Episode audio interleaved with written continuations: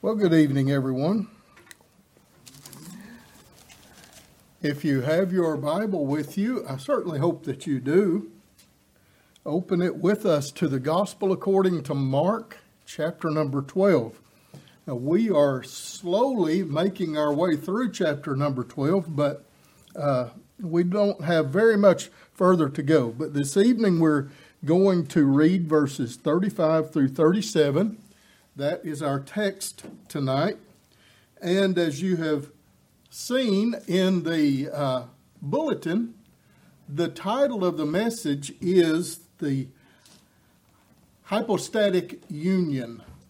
And uh, as we go through the sermon, I think you will figure out, if you don't already know, what we mean by that. But uh, before I read, let's go again to our Lord in prayer and ask Him for His enabling and, uh, and His blessing on the service tonight.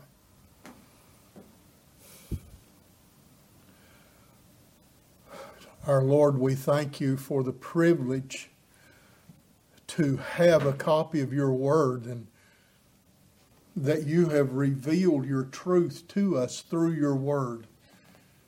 And oh, we want to know you more tonight. And so I pray that you would bless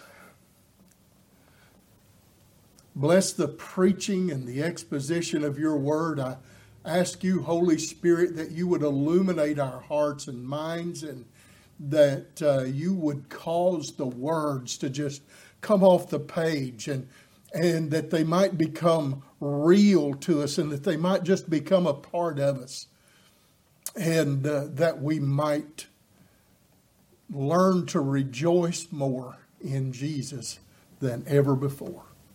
We ask it in His name. Amen. Amen. Verses 35 through 37.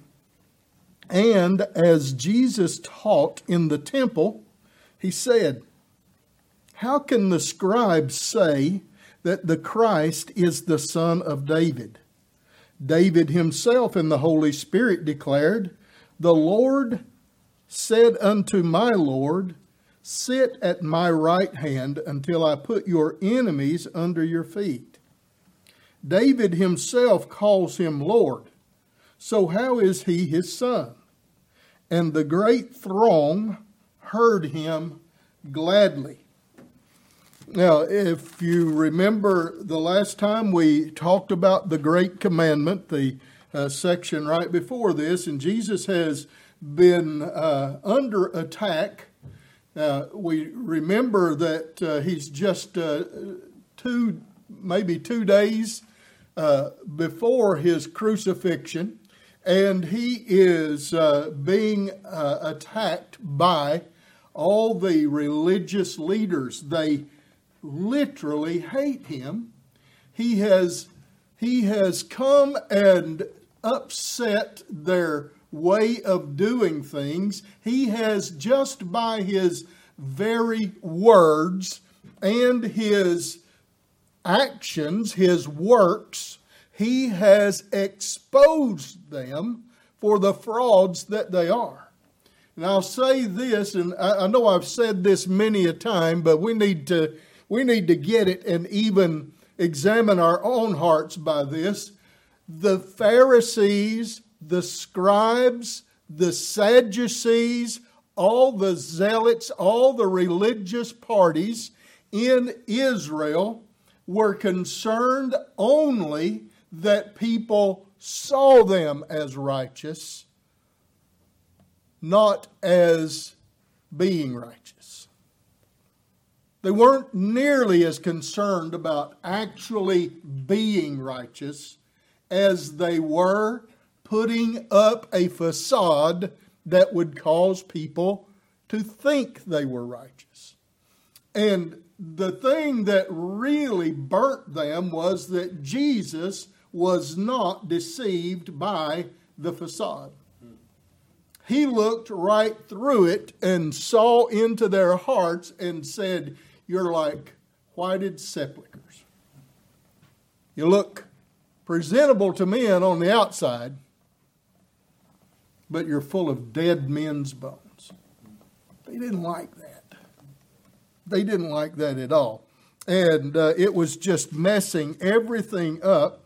And no matter what evidence they saw, and this is, a, this is another thing that we need to understand, is that the reason people don't believe in God, people say they're atheists and don't believe in God because there's no evidence, that is not true. That's not why they don't believe in God. It's not for a lack of evidence. It's for it's because they don't want to believe in God. And so this is the same circumstance with Jesus' detractors and Jesus' enemies is that uh, there was worlds of evidence. They saw the works that he did.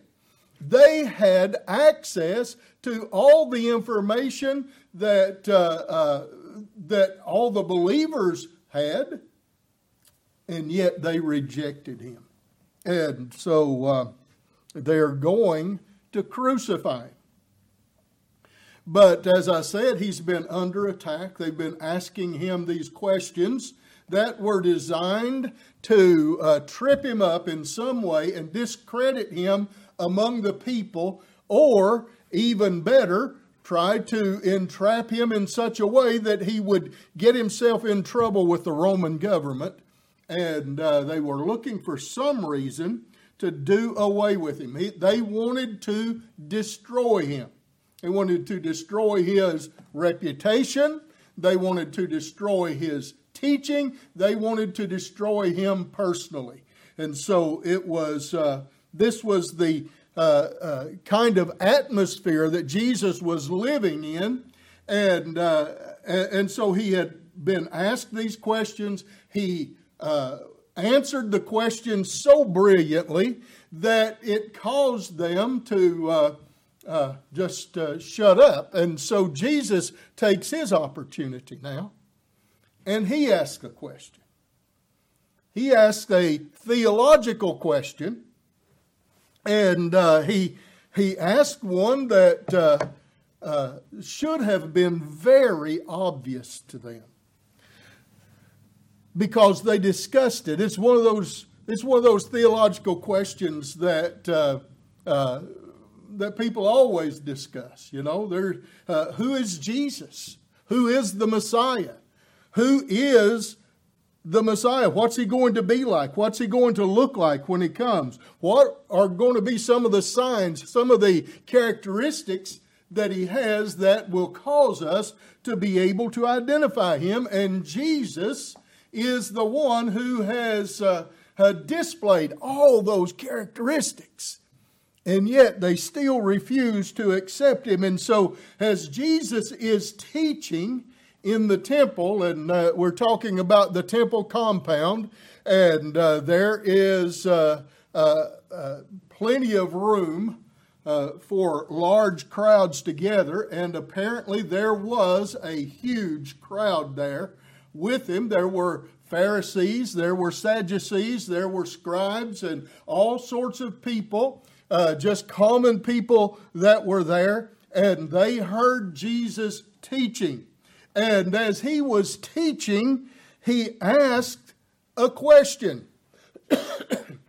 he says, How can the scribes say that the Christ, the Christ or the Messiah, Christ means the, the anointed one, that's a, another word for the Messiah, the Christ is the son of David. How can the scribes say that the Christ is the son of David? Let's uh, let me uh, read Matthew's uh, way of phrasing this because he formats the whole scenario a little differently. He says in verse 41 of chapter 22 Now, while the Pharisees were gathered together, Jesus asked them a question. Now, listen to the question and their answer. What do you think about the Christ? Whose son is he? And the answer from these religious leaders, they said to him, the son of David. They believed that the Messiah was the son of David. So they believed in a human Messiah. They believed in a Messiah that would descend down through the line of David and he would be a rightful heir to the throne because he would be a descendant of David.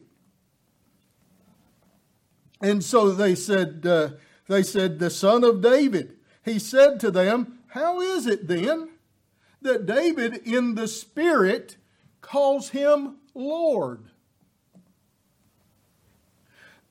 And he quotes Psalm 110 and verse number 1. This is the, uh, the most quoted scripture in the New Testament, the most quoted Old Testament scripture in the New Testament.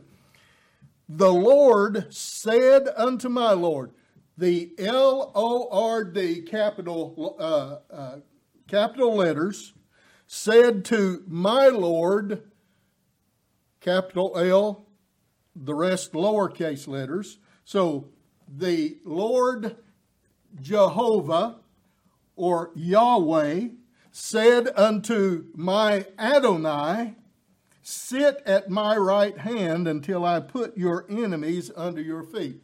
Yahweh, of course, is the I am. He is the, uh, the God who revealed himself to Moses as the eternal self existent one, the one who always is, the one who depends on nothing or no one else for his existence or for his continuance. He is the forever I am. And the word Adonai is another word for God, but it just means the sovereign one, the owner of all things. And so he says, David said, under the inspiration of the Holy Spirit. Did you get that? Jesus believed in the inspiration of Scripture.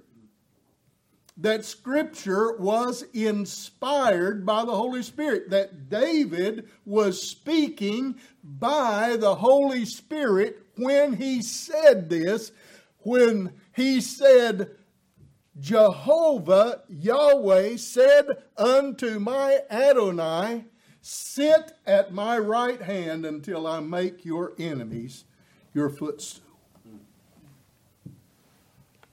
If David then, he says in verse 45, calls him Lord, how is he his son?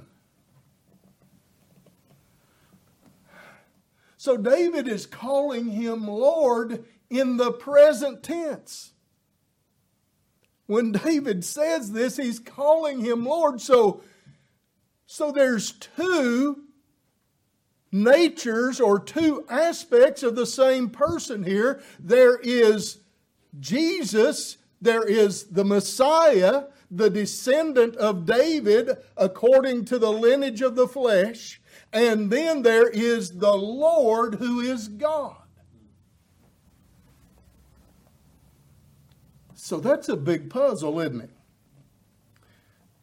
No one was able to answer him a word, nor from that day did anyone dare to ask him any more questions. Well, I don't blame him. He's liable to turn around and ask you another question. So, so here's some things that we just need to pick up along the way. Jesus is uh, uh, Jesus is uh, believes and teaches that the Holy Spirit inspired the writing of Scripture, and also this is another important thing. Uh, and I wouldn't have thought it was important to make mention of this, but uh, Jesus believed that David wrote that passage of Scripture. Now you say, why is that important? Because it seems like there is a growing contingent of, of scholars and, uh, uh, uh, textual critics that uh, have decided that David didn't write that, that that wasn't a psalm of David. Although it's always been accepted that it was, and Jesus said that David wrote. So uh, I'm going to just go ahead and believe Jesus about it. So Jesus believed in the inspiration of Scripture. Jesus believed that David wrote this, and Jesus is teaching these people, these his hearers, by this question, a very important truth, and that is that the Messiah that they have looked for for so long, the promised Messiah, is both divine and human. He is both divine and human. And Jesus is that human descendant of David. He has descended through the lineage of David, and it is proven in Scripture. And I've got to say that I'll guarantee you that the rest of these guys had access to the same information that Matthew had and Luke had. They could have traced his genealogy if they'd wanted to. They didn't want to. All they wanted to do was accuse him and find fault with him. But here's the thing Matthew, and I won't take time to read the entire genealogy, but I would encourage you to do this. Matthew takes the uh, genealogy of David and he starts with Abraham and uh, or excuse me, the genealogy of Jesus. He starts with Abraham, comes up through David and Solomon and uh, Rehoboam and all of uh, that generation down to Joseph, who was the husband of Mary. Mary was a virgin and she gave birth to Jesus. Joseph was not Jesus' father. And that is significant because in uh, the book of Jeremiah, chapter 22, we find that there was a man by the name of Jehoiakim, or Coniah, excuse me, uh, Jeconiah, and he said, and this is what God said to him. He was the descendant, a descendant of the Davidic uh, line. He was the, uh, of the tribe of Judah. He was in the royal line. He said, As I live, declares the Lord, though Coniah, the son of Jehoiakim, king of Judah, were the signet ring on my right hand, yet I would tear you off and give you into the hand of those who seek your life, into the hand of those of whom you are afraid even unto the hand of Nebuchadnezzar, king of Babylon, and into the hand of the Chaldeans. Now, he was king when the Babylonian captivity took place. And I will hurl you and the mother who bore you into another country where you were not born, and there you shall die, but to the land to which they will long to return, there they shall not return.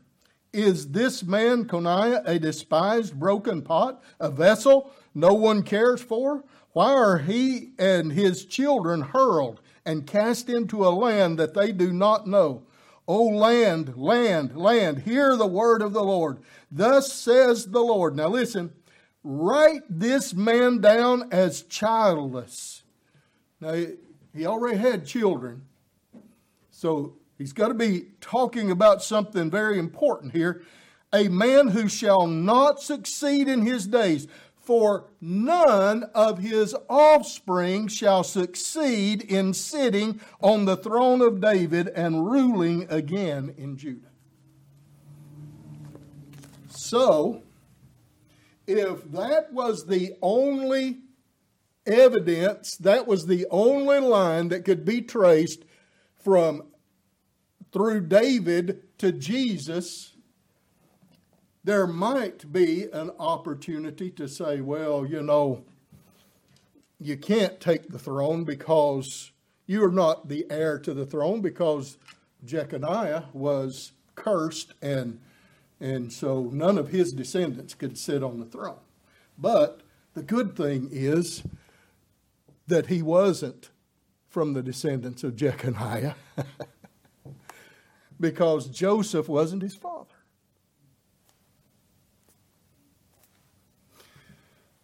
Well, what are we going to do then? How is he going to be the descendant of David?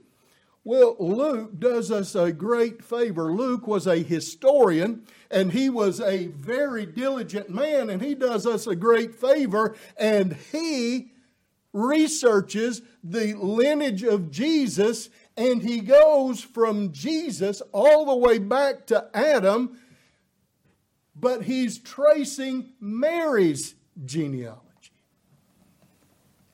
Now, uh, this is my opinion, as Pastor Russ says. This is my opinion, and there are people who disagree with this, but I do believe that the differences between Luke's genealogy and Matthew's genealogy can be explained simply that way that it is Mary's genealogy, even though it calls Joseph the uh, father of Jesus, it's uh, uh, or or saying that Joseph is the uh, uh, yeah the father of Jesus. What it's saying is that he is the son-in-law of Mary's father uh, Heli, who apparently didn't have male children, and Mary was a descendant of David. But if you follow the genealogy back through, you'll find that between Abraham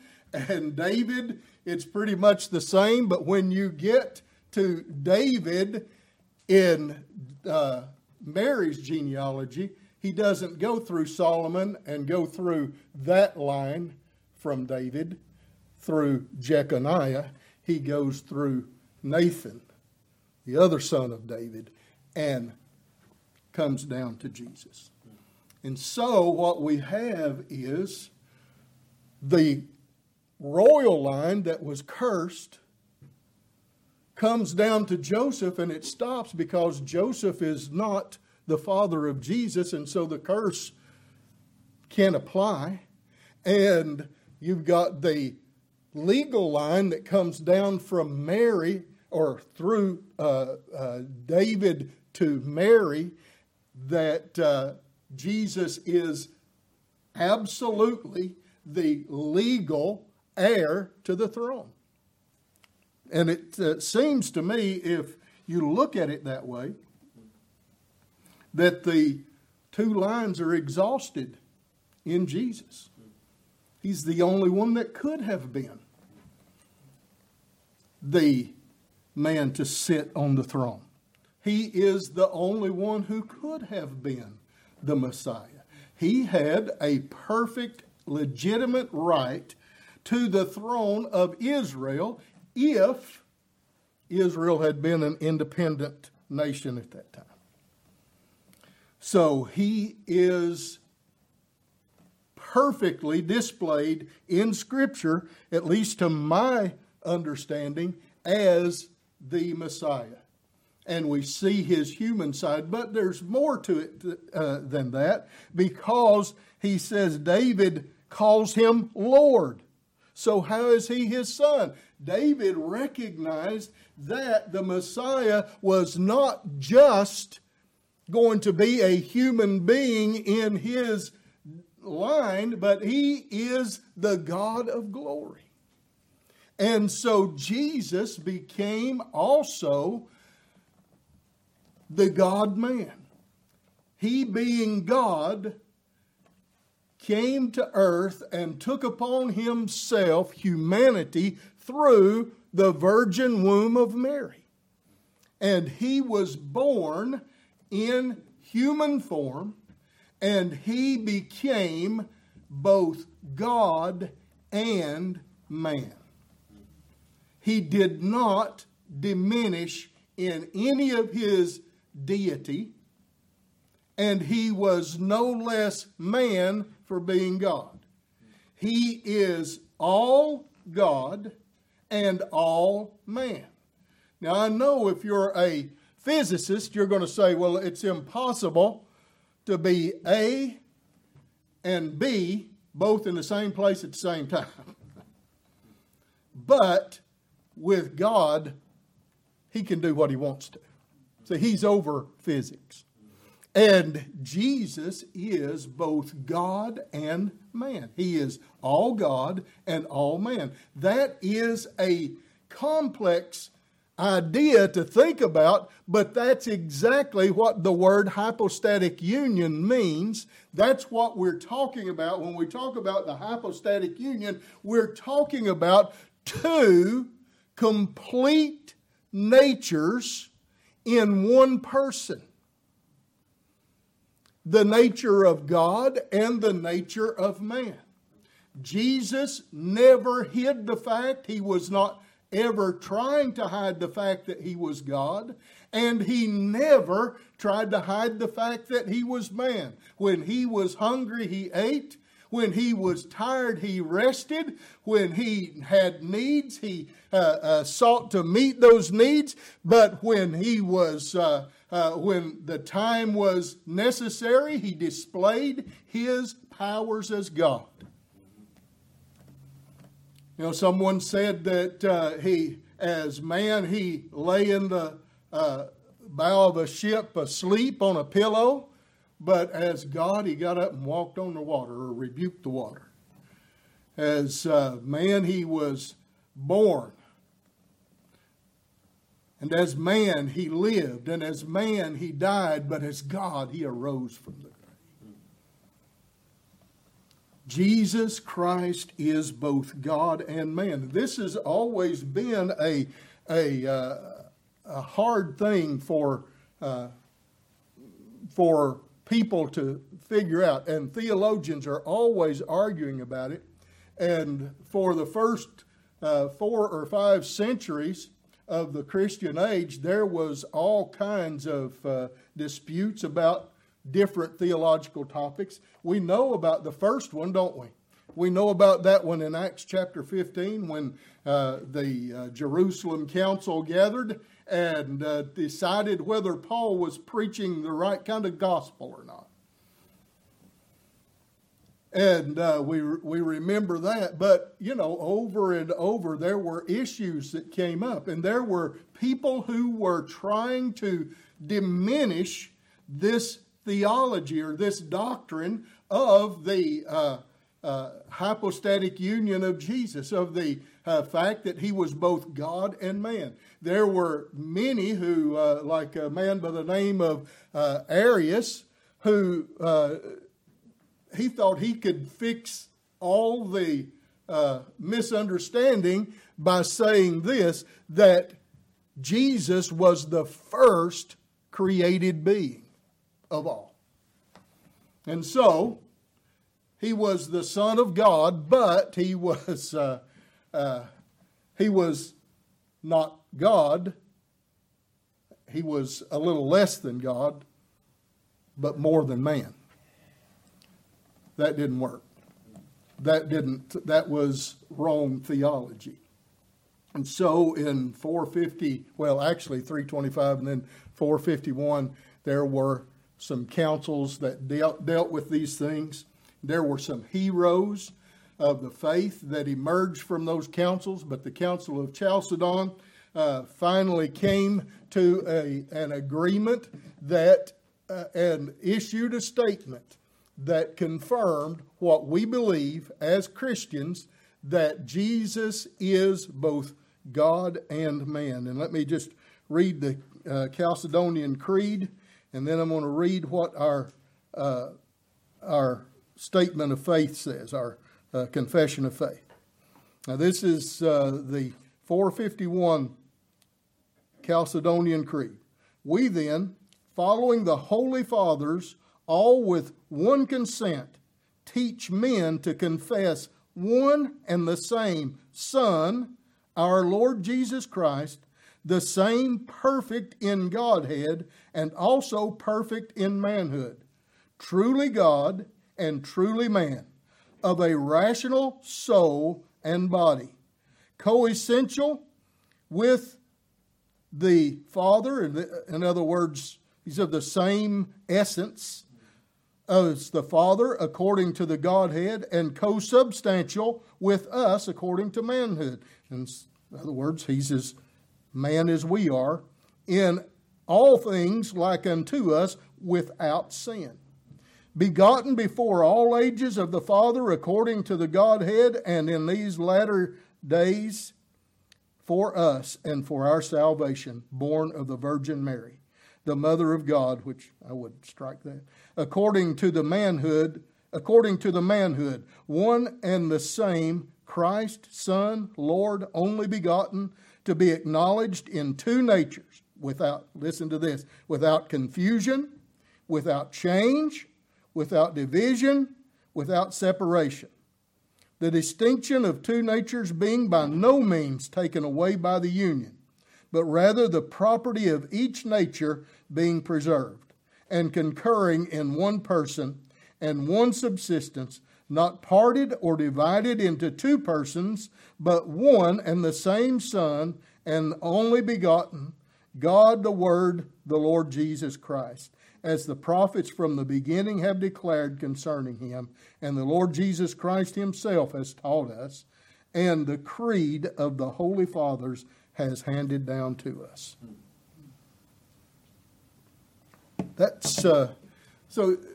Just uh, an illustration. I read this in some of my reading this week, but uh, if you were to take apple juice and orange juice and put equal amounts into a container and shake it up real good and stir it up real good, it's not it's not all apple and it's not all orange. It becomes something else completely.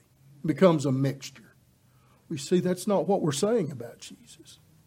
We're saying that Jesus is at one time, in one person, all God and all men.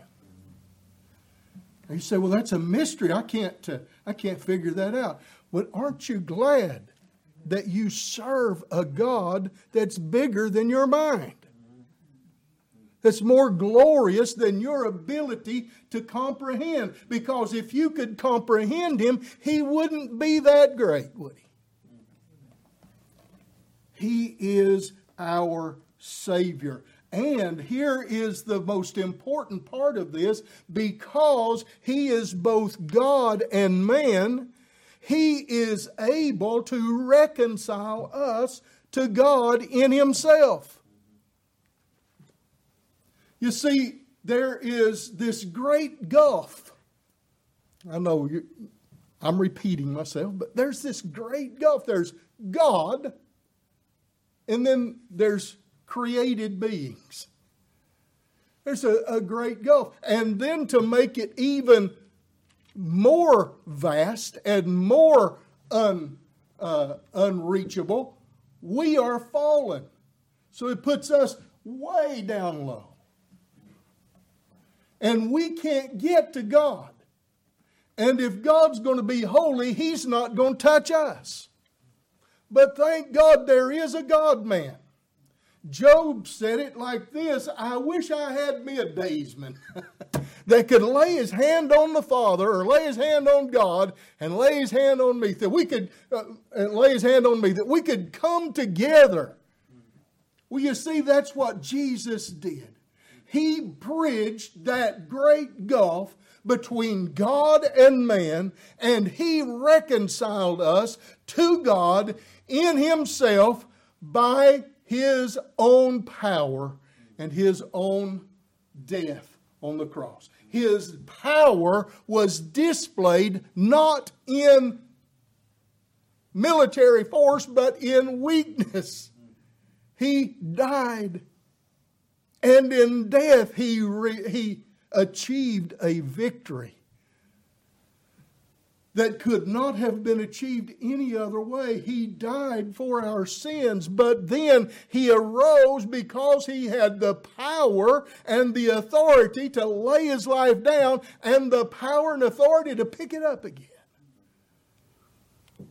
So, this is such important stuff that he is teaching these uh, Pharisees and, and scribes and Sadducees and all the religious crowd and all the uh, uh, common people. And apparently, there's some common people there that kind of get it.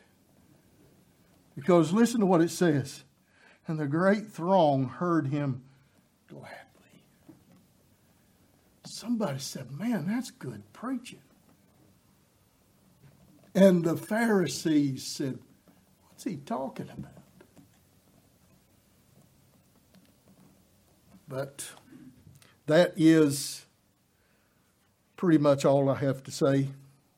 The hypostatic union is the fact that there are two natures the nature of God and the nature of man in the one person, the Lord Jesus. Let's pray. Father, we bless you and thank you for your truth, for your word. I pray that these scattered thoughts, oh, I, I know I haven't done this subject justice, but cause us to stand in awe of our Lord Jesus. As the apostle said, Great is the mystery of godliness. It's a great mystery. Help us to embrace it, even when we can't completely understand it, but rejoice in it. In Jesus' name.